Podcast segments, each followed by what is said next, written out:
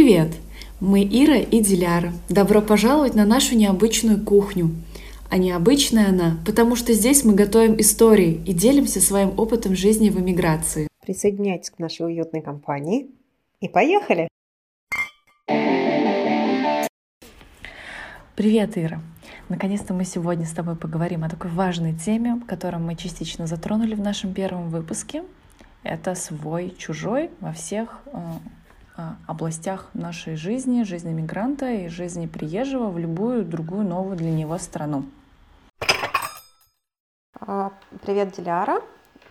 Действительно, сегодня мы э, затронем очень важную тему и поговорим о такой концепции свой-чужой, э, сделаем такой исторический экскурс, почему вообще такая концепция образовалась, почему такое понятие так плотно входит в нашу жизнь и так важно для нас, для всех – посмотрим, что об этом говорят современные ученые на сегодняшний день, которые изучают мигрантские процессы и, в частности, иммиграцию.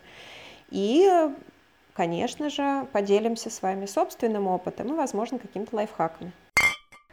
Ну что, расскажи, пожалуйста, как знаток всего этого дела, откуда это растут ноги всего этого мы, мы они, свой, чужой, и я тоже, наверное, постараюсь свои жалкие три копейки вставить в твое интересное вещание.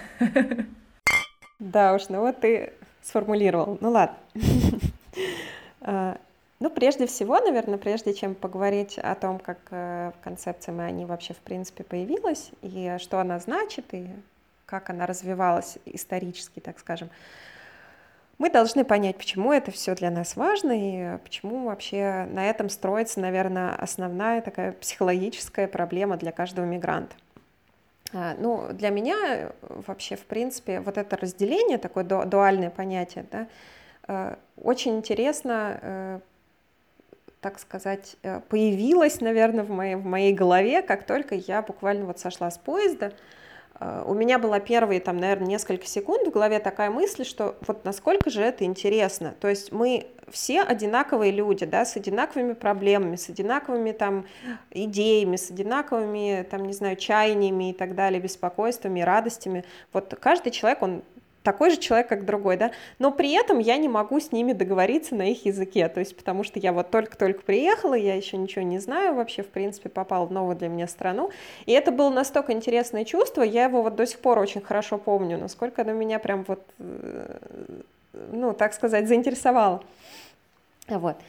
Ну, чтобы, наверное, чуть-чуть познакомиться с этой вообще концепцией, э, нам нужно с вами нырнуть так глубоко-глубоко через века, сесть прямо в такую машиночку и отправиться в путешествие. Вот. Как механизмы культуры, как механизмы культуры в целом, так и поведение отдельного человека часто связано с определенными архетипами. Мы об этом знаем уже, и это такая психологическая школа. Вот. Понятие архетип для нас, наверное, не новое. А, например, вот если брать древнюю позицию свой-чужой, она имеет космогонический характер, а, такое противопоставление космос и хаос, да, то есть порядок и там, беспорядок, образно говоря. Она оказала влияние и на доисторического человека, и на человека эпохи Средневековья, и, соответственно, на наших современников тоже благодаря этому всему. Э, этот архетип переходил из одной эпохи в другие и выполнял при этом самые разные функции – от самоопределения племени, полиса, государства в борьбе с общим врагом до разделения государства, там, скажем, на два враждебных лагеря. А, вот. И это борьба первоначального акта творения, которая мыслилась как борьба света силами, с силами тьмы. То есть вот мы вот эти э, бинарную эту оппозицию можем видеть вообще сейчас везде. То есть в религии, например, да, вот моя религия, там, скажем, правильная, да, я попаду там, ну, условно говоря, в рай или там еще куда-то, да, а вот религия там моего соседа, она неправильная и даже может быть греховной вообще. То есть он может даже там вертеться где-нибудь на, вер... на вертеле, да-да-да. То есть, ну, вот такая добрая ремарка. вот. Да, инь-янь, да-да-да, да. Да, потому что это тоже такое, это же культурный такой, как бы культурная формула, да, она изначально не появилась, ее придумали, да, вот тоже основываясь как бы на этих факторах. Вот. И нам надо понимать, что в древности для людей это было очень важно, потому что важно было вот защитить свою территорию, свой род, потому что если там их завоевывали какие-то ребята, да, то, соответственно, твоего рода потом уже может не быть. Вот. Или там твоему роду будет нечего есть, если там завоюют вашу территорию и так далее. Вот. И если мы обратимся в Литву, собственно, в которой вот мы и живем, и о которой мы рассказываем, то э, литовцы, как славяне, индусы, почитали Перкунаса, да, то есть главенствующего такого бога. Э, причем характерной мифической формулой является выражение Перкуна сгоняет и убивает Вельниса, то есть э, черта. Да? И вот это вот здесь как раз э, вот эта бинарная такая позиция добра и зла, свой, чужой и так далее. Вот. И сцена преследования этого черта, являющегося в образе черного кота, пса, козла, там, с человека с кожухом наизнанку и так далее, застреливаемые при помощи чудесной пули или там в других вариантах серебряной пуговицы. То есть э, она является очень таким узнаваемым мифом и так далее. Э, вот. И вся жизнь древнего человека была связана со множеством ритуалов. И каждый из этих ритуалов способствовал поддержанию так называемого космического порядка. Вот поскольку, как я уже говорил, космос по определению есть порядок с греческого, то есть космос. Э, и то есть вот это была такая, рождалась такая некая модель моего общества, да, вот такого целую, целую такую, э, целая такая целостная структура иерархическая, то есть вот это вот мои, мои мое общество, мой народ, там позднее, позднее там мое государство, да, и так далее, мое племя. Вот. Отсюда идет такая вот большая важность вот этого самоопределения в культуре, да, и, возможно, даже такого резкого противопоставления себя культу другой культуре, потому что исторически и вот э, как бы логически, так скажем, каждая культура, она хочет защищать себя, она хочет быть чистой, целостной и стремиться как бы вот э, самоидентифицироваться.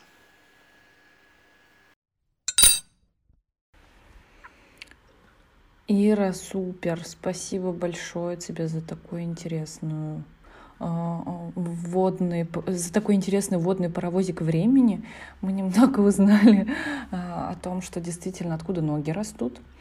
И я ставлю свои три копейки о том, что я читала, слышала перед тем, как мы с тобой записывали этот подкаст. Э, вот касаемо религии, если говорить о религии вот славян э, и сейчас нынешней там, России, скажем, э, и Украины, например, при противопоставлении это Христа и Антихриста, например, да, или добра и зла, вот я читала, и что вот это вот, опять-таки мы, это те, кто на стороне добра, и они, это те, кто на стороне зла, и вот как, как раз когда ты сказала про то, как все в древности охраняли там свой огород, там, грубо говоря, свою пещеру, и как раз-таки отношение к чужим всегда было э, зло, носило такой как злостный характер. Не позитивный, что кто-то чужой придет и принесет тебе, там, не знаю, науку, культуру. Что-то позитивное, да, например, поделится с собой чем-то. Нет, чужой это всегда был тот, кто, наоборот, у тебя там заберет, разгромит твою пещеру и там заберет твоих животных и твою еду. Очень интересно, как это все развивалось и во что это переросло сейчас, что мы сейчас это имеем, тоже это противопоставление, что есть мы, как некоторая группа говорящих на одном языке, верующих во что-то там одно или каких-то имеющих, наверное, какие-то схожие ценности. И они, которые наверняка отличаются от нас по, не знаю, по всем этим критериям. Но вот, кстати, интересно, всегда ли это чувство теперь олицетворяется как злостная сторона, ну, как, как, как, как злость к тем, вот, которые они. Как ты считаешь? Ну, что касается меня, я думаю, что, наверное, нет. Просто это опять же, вот по, по, по, всей этой, по всем этим причинам, которые мы уже рассматривали, да, оно, это понятие настолько плотно лежит в нашем менталитете, что, возможно, мы даже не отдаем себе отчет. Возможно, мы не злимся, но мы просто вот, мы, э, так скажем, на психологическом уровне где-то в глубине чувствуем, что вот Вот это вот мои. И мы не хотя даже как бы не отдавая себе опять же отчет, мы стараемся им как-то больше помочь, как-то больше сопереживаем, да, вот как бы э, у меня была такой, я видела даже такую картину, да, когда вот около, э, в России, да, около храма там побираются бабушки разные. И вот э, я вижу, что люди, скажем, стоят там, ну, образно говоря, там русские бабушки, да, и стоят там, ну, других, других национальностей, или там вот у нас много цыганских бабушек стоят, и вот я вижу, что большинство людей подают именно русским бабушкам, хотя, по сути дела, ничего, ничего, ничем, ну, ничем не отличается, да, и у тех, у тех нет денег, там не хватает, да, скажем, и они побираются... Ну, я бы тут поспорила. Ладно, простите. Хорошо, у нас там разные есть ребята и так далее. И вот как бы по сути, понимаешь, вот по сути и у тех, и у тех не хватает средств, и они как бы, они не от хорошей жизни там стоят, да, то есть у них есть некий набор проблем. И по сути дела, по-хорошему, вот и тот, и тот человек, и кому помочь разницы нет, если ты, хочешь помочь, да. Но тут, опять же, вот срабатывают вот эти механизмы, и даже не... То кто-то тебе ближе, а кто-то, да. Угу. Да, да, да, именно. И даже не подсознательно мы все равно поможем тому, кому, кого мы понимаем. Вот это очень такой важный момент. У меня тут такая мысль зародилась. Я, я не знаю вообще, можно ли это озвучивать. Опять я не знаю, можно ли это озвучивать. И ты, как специалист в этой области, может быть, скажешь, наверняка вопрос национализма э, и проблемы ксенофобии тоже растут из э, этого всего, что есть мы, э, высшая раса, и есть они, кто не, не, не совсем как мы. Ну, опять же, да, я, думаю, я не изучал, конечно, такие прям совсем проблемы ксенофобии и, э, так скажем, проблемы националистического такого, не знаю, поведения и так далее, они мне, в принципе, не очень близки, я этого не очень принимаю и так далее. Но я думаю, что механизмы, они одни и те же в любом случае. То есть вот э, и, и те же, когда, когда, собственно, когда ты помогаешь бабушке своей нации, ты тоже националист, в общем-то. Вот я и говорю, что здесь в этом-то и есть такой небольшой, как под, подсознательный звоночек. Да, конечно, конечно. То есть, но, но вот важно понимать, что это вот так и работает. Это заложено еще там веками, веками назад, да, то, то есть о чем мы говорили. И мы не всегда можем адекватно вот это даже ну, не знаю, прочувствовать и отдать себе отчет где-то. Контролировать. Да, контролировать. Угу. Ну, наверное, контролировать, в принципе, если мы поймем, что у нас, да, работают такие механизмы, мы, наверное, контролировать это можем, да, когда мы прям себя вот так вырубаем и говорим, так, сейчас я вот так не сделаю, потому что вот, потому что, потому что. Но чаще всего мы делаем это бессознательно. Спасибо за такой интересный ответ. Я, я бы сказала, на такой провокационный вопрос. Ира, расскажи, пожалуйста, а что говорят современные ученые на вопрос э, «мы, они, свой, чужой»? А, спасибо большое, я очень тему эту люблю, именно изучение мигрантских процессов и вот в частности процессы э, оккультурации, адаптации, потому что, как ты знаешь, мы и сами в этой системе находимся, и нам это все близко всегда. Ну и вот даже я решила этим профессионально заниматься, изучать. Вот. Э, в частности, мне очень нравится одна из систем, разработанная таким ученым, как Джон Берри. Он исследовал процессы оккультурации, вхождения иммигрантов э, в национальную, так сказать, культуру принимающего общества. Э, вот. И в итоге он сделал вывод, что вот этот процесс, да, он индивидуален, естественно, конечно, он прежде всего исследуется в контексте конкретной личности, и э, все вот эти вот этапы и вот весь этот, образно говоря, путь, он разделил на четыре, четыре этапа. Так, нет, э, неправильно говорю, четыре вида. Э, вот. Этот вид называю, э, эти виды он назвал интеграция, ассимиляция, сепарация и маргинализация.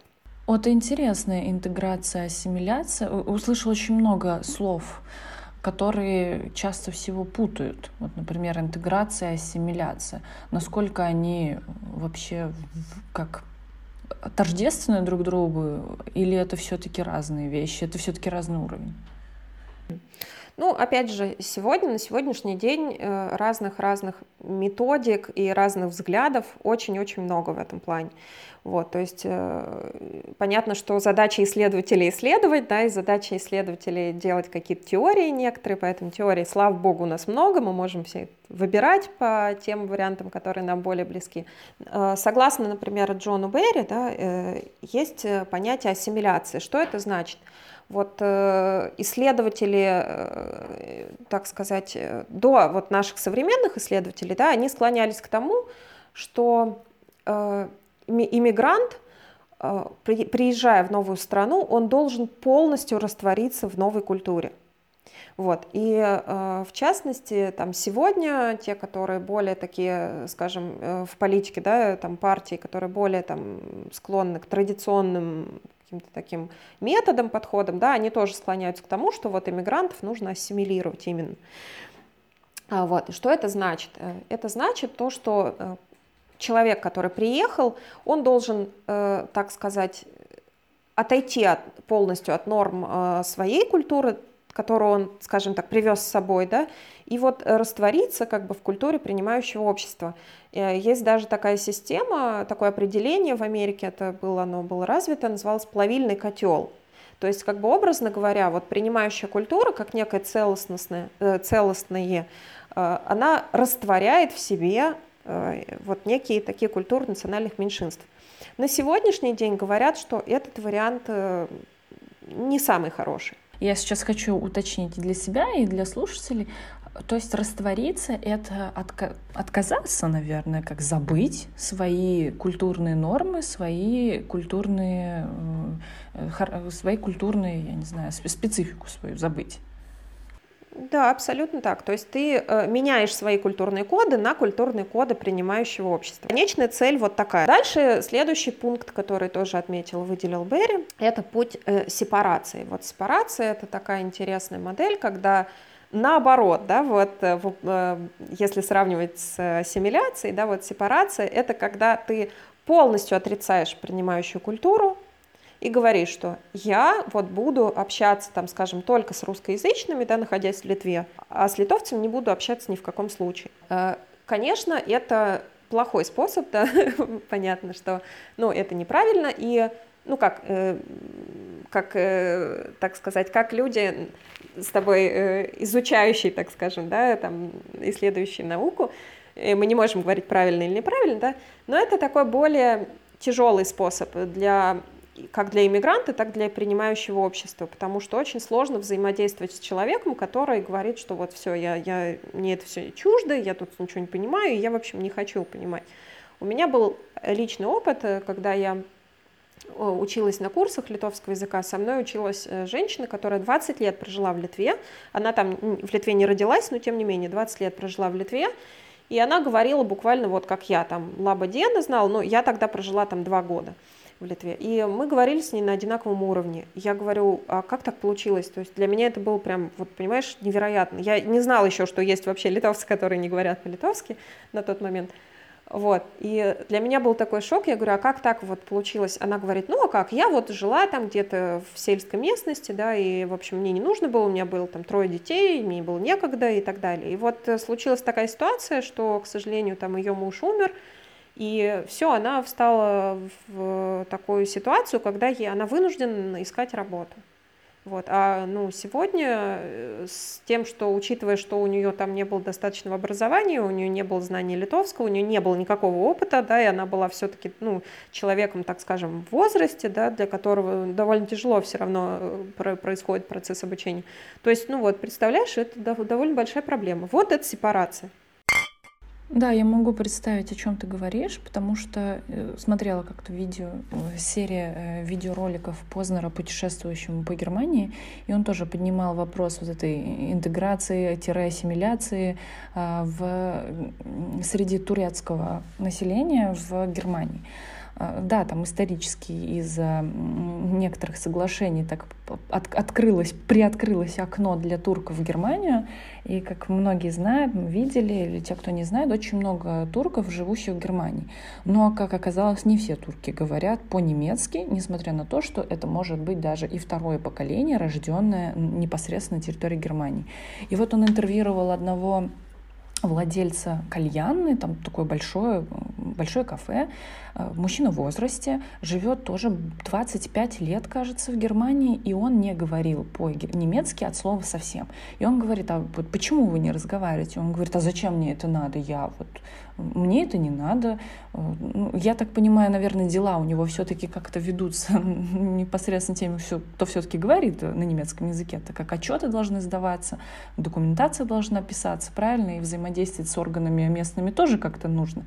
Но вот он сам отрицает изучение немецкого языка, принятие немецкой культуры и вообще обязанности как жителя э, изучать вот это все. И когда он говорил о том, что вот как вообще он живет с, семьей со своей. Да, у него есть дети, которые родились то ли в Германии. Да, кажется, они в Германии родились. Неважно. Но дело в том, что он бы э, хотел, чтобы вот его дети также продолжили, ну, то есть женились на, соответственно, представителей турецкой национальности и, соответственно, вот продолжали жить вот в таком вот мини-турецком обществе. И я помню свои чувства в тот момент, типа, вот как так у меня внутри вот э, бушевала такая эмоция, что ну как так можно 20 лет прожить и э, элементарно отказываться даже здороваться на немецком языке, но ведь если я, я не хочу сравнивать историю Литвы да, с э, Россией, что здесь было, но там-то ведь совсем все по-другому. И там это случилось, потому что вам позволили приехать, и почему ты даже ну, не, не выучил, да, хоть немного языка. Вот, для меня это тоже был такой шокирующий момент, поэтому я понимаю, о чем ты говоришь, но, как оказалось, такое возможно. Да, и вот, да, и ученые тоже изучают, в частности, такой подход тоже. вот. Так что не, немало, немало таких историй. Вот, да, следующий подход э, маргинализация. Ну, маргинализация это совсем такой, скажем так, негативный вариант, когда ты приезжаешь и э, не чувствуешь себя частью своей культуры по рождению, да, своей национальной культуры, но также ты не хочешь э, чувствовать себя частью принимающей культуры. То есть вот кажется, это вообще невозможно, и как это вообще понять? Ну, вероятно, я так для себя делаю выводы, что, вероятно, это э, характерно для людей, которые, скажем, хотят дальше эмигрировать куда-то, да, и они, в общем-то, не, не видят никаких плюсов ни в своей культуре, ни в культуре там, принимающего их общества и так далее. Они а, не делают э, ничего, ничего, скажем так, для местной культуры, никак себя э, в этом плане не реализуют и так далее. То есть, скажем, например, живут э, там, не знаю, вот приехали из России, да, но свою культуру, там, скажем, не воспринимают, живут там в Литве, да, а работают, например, полностью на английском. И вот, пожалуйста, там, и не просто работают на английском, да, а чувствуют себя, там, скажем, принадлежностью, там, ну, не знаю, культуры Америки или там культуры Англии или там еще любой другой культуры, да, но при этом живут здесь. Вот. Угу. Вот, видишь, как интересно. Я не встречала прям такие чистые варианты, но, наверное, как в любой науке, наверное, чистые варианты в природе очень, в принципе, редко. Ну да, очень мало. Я бы сказала, это все-таки смешно, но что-то похожее на вот, марги... ну, на вот этот вид, если мы говорим о маргинализации. А, кстати, насчет маргинализации у меня такой вопрос. А люди, которые считают себя гражданами мира, э, которые вот якобы не привязаны ни к одному, как они себя считают, на государству, несмотря на то, что у них есть все-таки этот паспорт и институт гражданства с определенной страной, будут ли они маргиналами? Вот как, я, я не знаю, маргиналы, можно ли их назвать? Потому что маргиналы, кажется, другое все-таки значение. Находятся ли, находятся ли они в этой стадии маргинализации, да? Угу. Видишь, э, в чем дело? То есть любая культура — это нормы, да, вот о, о, том, о том, что я уже говорю, я уже говорила об этом, и вот сейчас еще хочу это подчеркнуть. То есть любая культура — это свод неких норм принимающего общества, да, вот если мы говорим о культуре принимающего общества. Вот. Поэтому э, ты можешь взять нормы принимающей тебя культуры, да, э, усвоить, при этом ты можешь, скажем, не отрицать нормы культуры, которой ты рожден. Если вот как бы я говорю о своей культуре, я говорю о культуре России, да, я обожаю там русскую литературу читать, я, я хорошо говорю на русском, да, моя дочь хорошо говорит на русском, мой муж хорошо говорит на русском. Вот. Но при этом э, я учу язык Литвы, да. Э, я вхожу, так сказать, в местное принимающее сообщество, я общаюсь с людьми, у меня есть знакомые и так далее, и так далее, и так далее. То есть я не чувствую себя отрезанной в Литве, да. При этом, при всем при этом я чувствую себя э, спокойно, скажем так, э, в любой культуре, да, я спокойно общаюсь с представителями другой культуры и так далее. Я не знаю, насколько прям можно сказать гражданин мира, да, но в целом я открыта к любой культуре, и для меня это нет, э, ну, для меня нет проблем, там, скажем, взаимодействовать э, с людьми, э, с которыми, скажем, наши культурные коды не совпадают, вот. То есть речь не в том, что ты чувствуешь себя, там, скажем, мультикультурным, да, речь в том, что, речь о том, что ты не отрицаешь культуру принимающего тебя общества.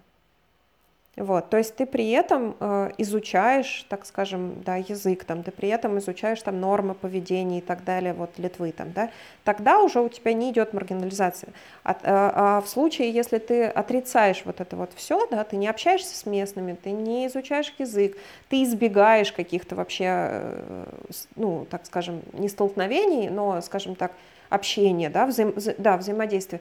Вот. вот в этом случае, да, то есть ты являешь, ты живешь в Литве, как бы, скажем, да, или в любой другой стране, вне вот этой общей культуры, вот это вот именно маргинализация того, что ты, скажем так, выкинутый, так скажем, из общей культуры вообще. То есть вот для тебя, скажем так, есть даже проблема там пользоваться какими-то, не знаю, социальными институтами и так далее. Вот, то есть вот до такой степени уже когда. И при этом ты свою культуру отрицаешь и говоришь, я вообще ничего с русским там иметь не хочу, и вообще я, мне это все чуждо и так далее. Ну или там с русскими, не русскими, там с своей национальной культурой. Вот. То есть вот в этом случае говорят о маргинализации, когда человек вот прям полностью такой выдранный, скажем так, из контекста. Вот. Да, и у нас есть совершенно прекрасный четвертый вид – который, которому сходятся сегодня э, ученые, которым сегодня считается идеальным вообще вариантом, э, так сказать, э, определения себя в новой культуре, это интеграция. Вот интеграция означает, что, что ты, попадая в новую культуру, в принимающую, перенимаешь ее культурные нормы и там ее язык и так далее – но при этом ты не отрицаешь свою культуру, которая дана тебе по рождению, ты к ней уважительно относишься, ты ее транслируешь так или иначе. То есть, скажем, грубо говоря, если вот прям на пальцах объяснять, то у тебя есть там знакомый там и из той культуры, и из той культуры, да, образно говоря. То есть ты, во всяком случае, не боишься общаться э, как бы с людьми из э, принимающей культуры и не боишься общаться или там не чураешься, скажем так, своих. Вот примерно вот так. То есть, э, делая вывод, э, из всех положительным вариантом для переезжающего в другую, в новую страну является интегрирование. Интегрирование, то есть не отрицать свои культурные коды, с которыми ты приехал, но и при этом быть открытой в стране, в которую ты приехал, изучать ее язык, культуру и в целом как, пытаться, наверное, соответствовать э, нормам, принятым в обществе данной страны. Правильно? Все, все совершенно правильно. То есть в отличие от ассимиляции мы не растворяемся, да, вот в общей культуре, да, мы не забываем свои корни там и так далее, но мы к ним с, уважительным, с уважением относимся, да, но при этом в Литве живем, скажем так, по нормам этой страны, общаясь там, например, даже с какими-то диаспорами, там, своими национальными, да, вот как-то так. Наверное, подошло время поделиться нашими личными э, историями и поделиться лайфхаками, которыми если они у нас есть, конечно, как себя, как себе помочь в новой стране? Так, ну, в общем, моя, наверное, стадия, скорее всего, я, я очень хочу в это верить, моя стадия это все-таки интеграция уже, потому что языковой барьер я, можно сказать, прошла. Э, не идеально говорю по-литовски, как в таком, в том анекдоте, ваш уровень владения языком свободно, плохо, но очень свободно. Вот. Ну, то есть вот так. Я уже не переживаю, во всяком случае, когда мне нужно говорить, общаться, куда-то звонить, какие-то вопросы решать и так далее. Вот. А, при этом я общаюсь э, с иммигрантами, стараюсь там как-то тоже поделиться опытом и помочь э, с русскоговорящими, и, в общем-то, никаких проблем с собственной культурой у меня, в общем, в принципе, не возникает. Вот. Давай вернемся. А если вот вернуться к твоей истории с поездом, вот ты, вот как раз отсюда будет, наверное, урок номер один. Вот ты вышел с этого поезда, ты ощутила это чувство, и чтобы ты себе тогдашней Ире лет 12-13 назад посоветовала бы из того, что ты уже знаешь сейчас? Что сделать в первую очередь? Ну, наверное, начинать сразу учить язык как можно быстрее и как можно больше общаться с принимающим обществом. Это очень важно. То есть очень-очень важно. Даже если языка еще пока не знаете, вот этот вот момент общаться с принимающим обществом, он дает вам прям такой стопроцентный толчок, потому что, во-первых, вы можете у них спрашивать какие-то вещи, которые вы не знаете, и как поступить, скажем, да, там, не знаю, как обращаться там к кому-то незнакомому, как еще, ну, вот буквально, как вести себя в каких-то ситуациях, в которых у вас возникают там какие-то непоняточки, вот. А, и, в общем-то, наверное, самый хороший вариант из этого это, конечно, найти себе работу с местными, с местным населением, то есть не, не выбиваясь там как бы из, из общего, из общей культуры и, и э, то есть как бы получая уже сразу возможность общаться, потому что, ну, в принципе, на улице, наверное, довольно так, не, не так просто познакомиться, да, с местным, прийти и начать, пристать и начать общаться. Вот, на работе это делать легко. А, и а, такой лайфхак, вот хочу сказать, интересный. Э, например, я э, и, и работала с местными, да, и вот сейчас учусь э, на литовском с местными. То есть это очень страшно. Вот, это прям такая аксиома, да, это очень страшно. То есть, когда ты идешь, например, устраиваться на работу, да, тебе, ты понимаешь, что тебе там проходить там полчаса какое-нибудь собеседование на литовском, которое у тебя, ну, скажем так, уровня, может быть, А2, может, чуть-чуть повыше, как бы, но тем не менее, вот, это очень-очень страшно. Вот что я делала. Я прям брала какую-нибудь сепультуру, включала, вставляла себе наушники и шла. И это дает тебе такой некоторый заряд каким-то, не знаю, адреналином, и ты когда приходишь, ты уже такой хорошо злой, ты уже такой готовый в бой, и думаешь, да ну нафиг, короче, я просто как, как есть, так и есть. Ну, то есть вот, вот эти вот все такие динамические звуки, они тебе помогают очень, очень сильно, на самом деле, не знаю, отключить просто мозг, вот отключить этот страх и дают тебе такой адреналин, который тебя толкает, давай, давай, давай, что-то делай. Вот. И еще есть такой хороший лайфхак, ну, он тоже, наверное, с работой связан, да, вот когда вы проходите собеседование, да, это, я говорю, это такой очень стрессовый такой период, найдите э, в своем собеседнике что-нибудь неидеальное. Вот в моем случае, когда я проходила собеседование, я увидела, что там на одной, одном из э, моих собеседников, так сказать, интервьюеров, были такие простые-простые серые носки. Вот, это было настолько потрясающе. Я прям, вот, ты понимаешь, кроме шуток, вот, не ржи, это серьезно работает. То есть ты начинаешь на них фокусироваться и думаешь, так, вот человек, сделать что-то такое, ну, в какой-то мере, может быть, там не очень такое, ну, такое простое там, да, то есть вот для него не чуждо ничего человеческого, или там, не знаю, или посмотрите, может быть, у него ботинки чуть-чуть грязные, да, может быть, там у него где-то там маникюр не доделан, да, может быть, какая-то прядь выбивается, и просто вот, когда на этих вещах вы начинаете фокусироваться, к вам приходит осознание, что вы разговариваете с тем же самым человеком, что и вы, то есть, э, да, да, да, то есть вот, э, да, это, это очень-очень помогает, то есть такой прям психологический прием, вот. И я помню, меня тогда так отпустило, потому что, ну, ты же, понятно, ты приходишь на собеседование, ты еще в этой компании не работал ни дня, а ребята уже тут делают какие-то результаты, да, соответственно, ты всегда думаешь, боже, они тут такие крутые, а я вообще тут, тут ни о чем. Вот. И когда ты фокусируешься вот на этих вот минусах, ну, не, не минусах, так скажем, человеческих таких моментах. Ты понимаешь, что это тоже человек, он, он тоже, возможно, переживает вообще с тобой разговаривать. Да, да, да, именно, именно. То есть вы одинаково боитесь, вот это вот надо понимать. И у меня была такой, такая ситуация, то есть когда я там слышала, как мои интервью Иры, Э, говорят уже потом, когда уже устроилась на работу, да, я слышала, они говорят, блин, там как кто-то там кого-то там сегодня собеседовать, ой, так переживаю и так далее. И для меня это было прям так, таким открытием, я думаю, боже, они тоже переживают, это так здорово. ну, в смысле, хотя у них-то это, в общем, часть работы, да, они уже, в принципе, привычные ребята и так далее. И вот это очень важные такие моменты, которые вам помогут, в общем, ну, не знаю, добиваться чего-то большего и делать что-то больше, ну и очень важный такой последний, э, последний, наверное, лайфхак, ну не знаю, даже не лайфхак, совет, наверное, скорее, э, не сидите на одном месте. Вот как только чувствуете, что у вас происходит некая стагнация, то есть прям вот такое за, за, заступоривание, да, такое вот, как у нас говорят, такое болото, да, вот попадайте в болото, где ничего не развивается и так далее, меняйте все к чертовой матери. То есть вот это очень-очень важный такой момент – вот, у меня была такая ситуация, когда я работала с э, мигрантами, я поняла, что все, язык я не прокачиваю, я ушла оттуда, поступила на э, работу с литовцами, нашла, тогда поработала там, поняла, что вот все, я, я получила свой потолок языка, и дальше я его не прокачиваю, потому что я знаю, сколько мне нужно конкретно базовый такой словарный запас, и все, дальше он не растет. Вот, тогда поступила в университет, да, и вот э, там сейчас еще дальше иду и так далее. Сейчас вот уже пришла к тому выводу, что я, в принципе, хочу свою профессию поменять. Но это тоже все, вот, это вот все такие моменты, э, ступенечки, которые очень важно для себя фиксировать. То есть прям не бойтесь менять вообще кардинально.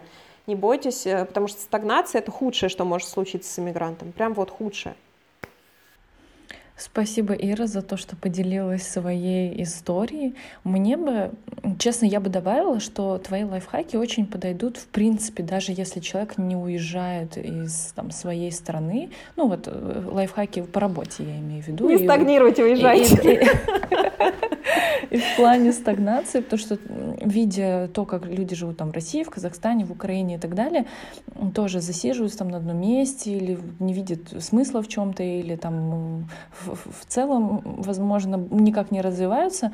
Да, хотелось бы сказать, что это подходит и для них, что обязательно развитие это всегда, это всегда хорошо. Вот. Любое развитие это хорошо. Конечно же, хотелось бы развитие, саморазвитие, а не в деструктивном ключе, но все равно. Вот. Ну, это уж у кого как получается, вот, как говорится. Как, как твоя история происходила? Вот что ты можешь рассказать про свою, про, про свои э, жизнь от, э, начиная от поезда и вот до сегодняшнего дня, и, может, каким тоже лайфхаком поделишься? Как у тебя получалось вот так круто прям находить себя здесь? Я сейчас прозвучу так пафосно. Я сошла не с поезда, а с самолета. Начинаю. Вот она культурная у нас с тобой, этот диссонанс начинается. Я помню, когда я сюда прилетела, и Первое чувство, что у меня было, это жуткий интерес, потому что я много слышала разговоров о Прибалтике, и для меня было очень интересно, ну, неужели здесь вот так, как мне об этом говорят? Но это то же самое, как я... Хотя нет, это не то же самое.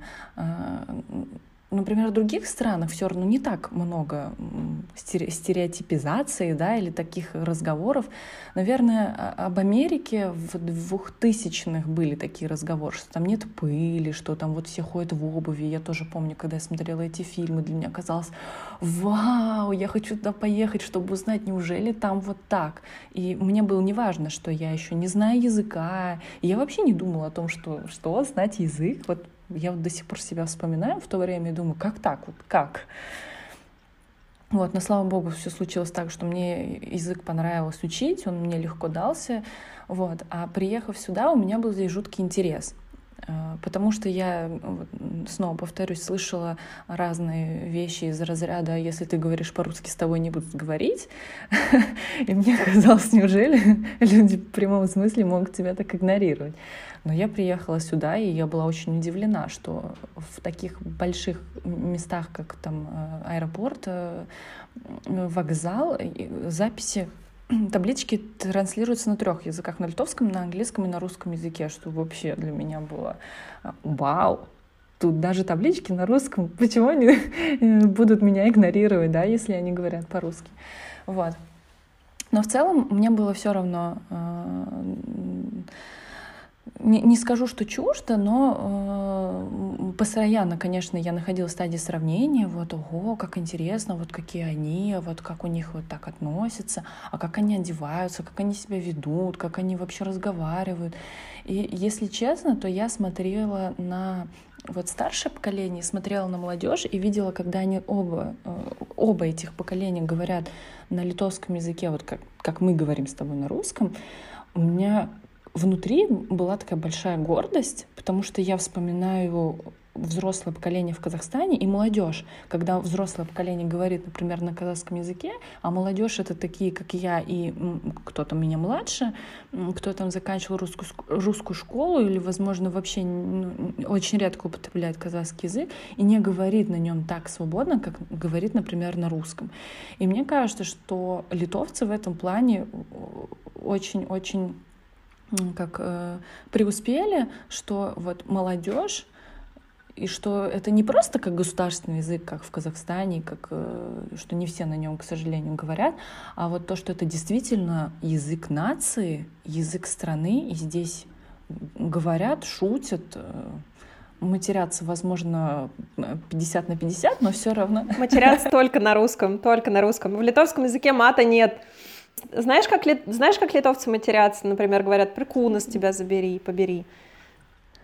Ага, миф, это как эти э, Гарри Поттерские эти заклинания там. угу.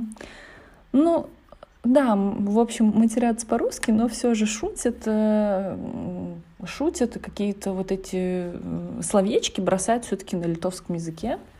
Вот, и для меня вот это было сравнение номер один, и было вау. Вот. Что я бы посоветовала себе э, в то время, когда я приехала, это, да, тоже пойти учить язык, потому что я этого, к сожалению, не сделала сразу, потому что у меня не было времени и не было возможности это сделать. Э, не было времени в том плане, что я была занята учебой или какими-то другими вещами, связанными с учебой, пыталась найти работу. А сейчас я понимаю, что вот там работая или занимаясь учебой, уже действительно не находишь времени для языка, но он тебе все больше и больше нужен.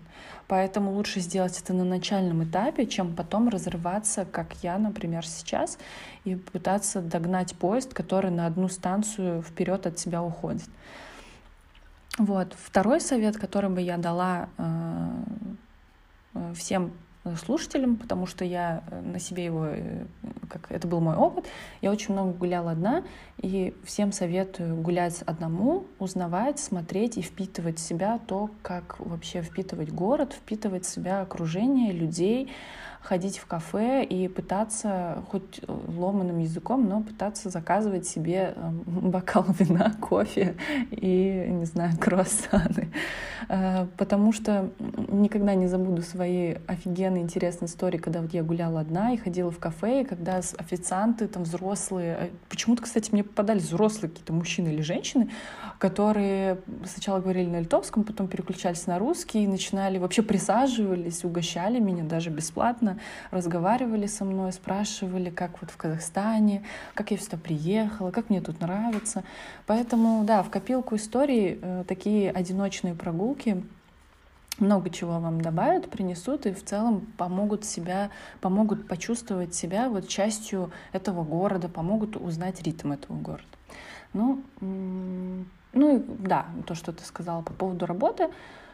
Работу стоит найти, стоит ее искать, пытаться ее найти и э, интегрироваться, конечно, как можно скорее э, в общество, потому что если вы планируете тут жить, да даже если вы тут планируете временно жить и, или в любой другой стране временно жить, необходимо вот приобретать какие-то культурные особенности местные, понимать, почему или как так общество живет.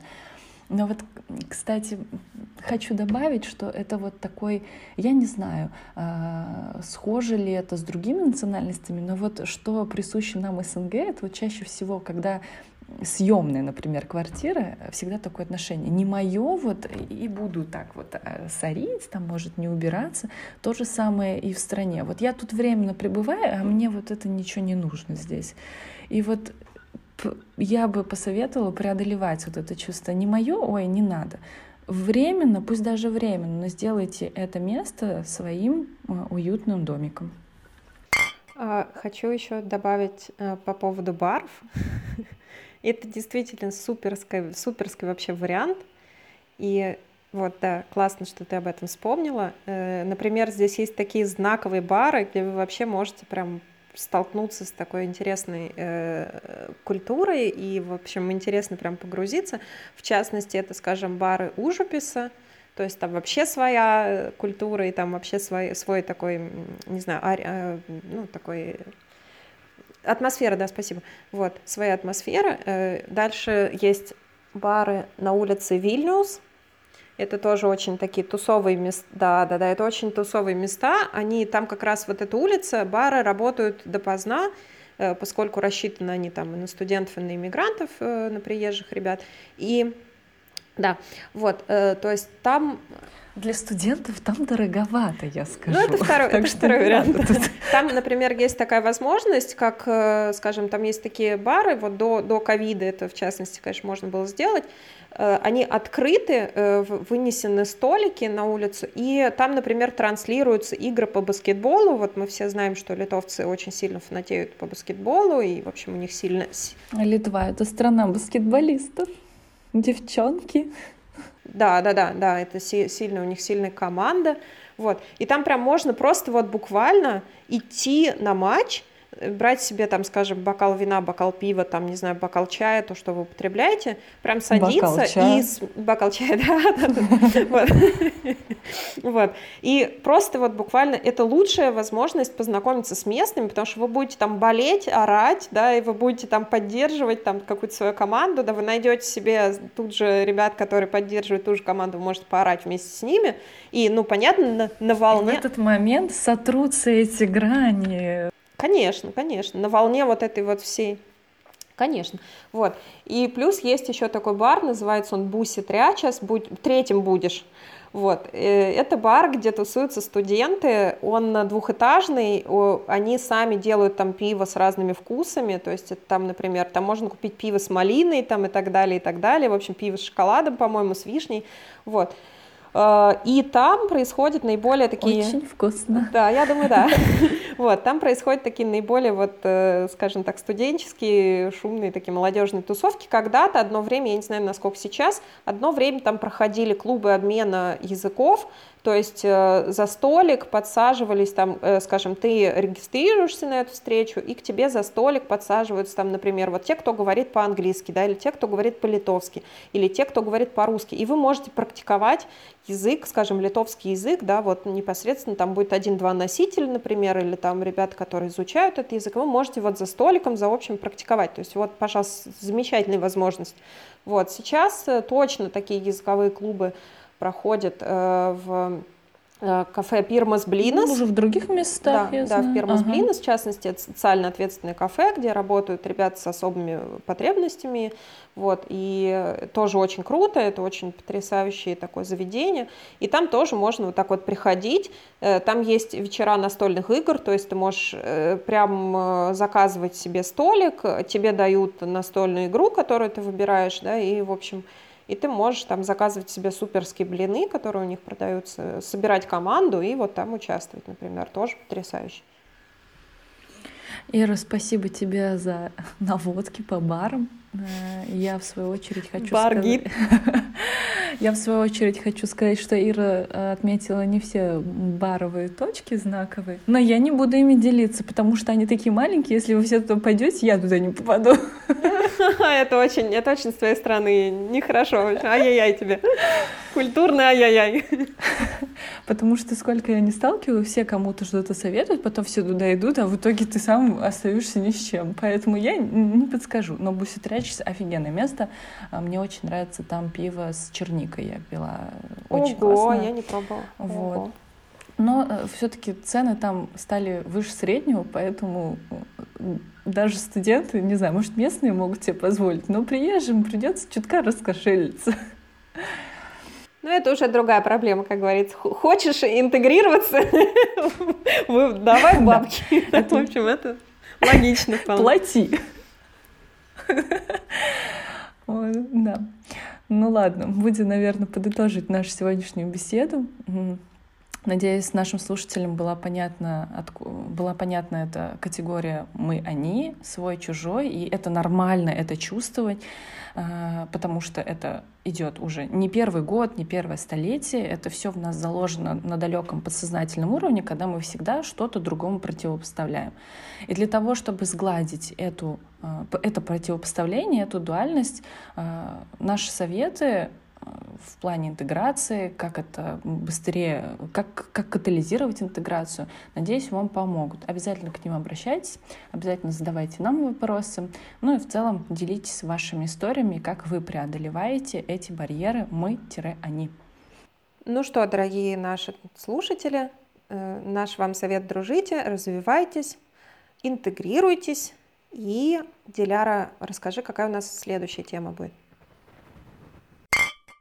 Следующий раз мы затронем острую тему псевдоспециалистов, псевдокоучеров, псевдо, я не знаю, тренеров, экспертов, тех, кто предоставляет свои услуги, рекламирует свои услуги, и эти услуги носят сомнительный характер.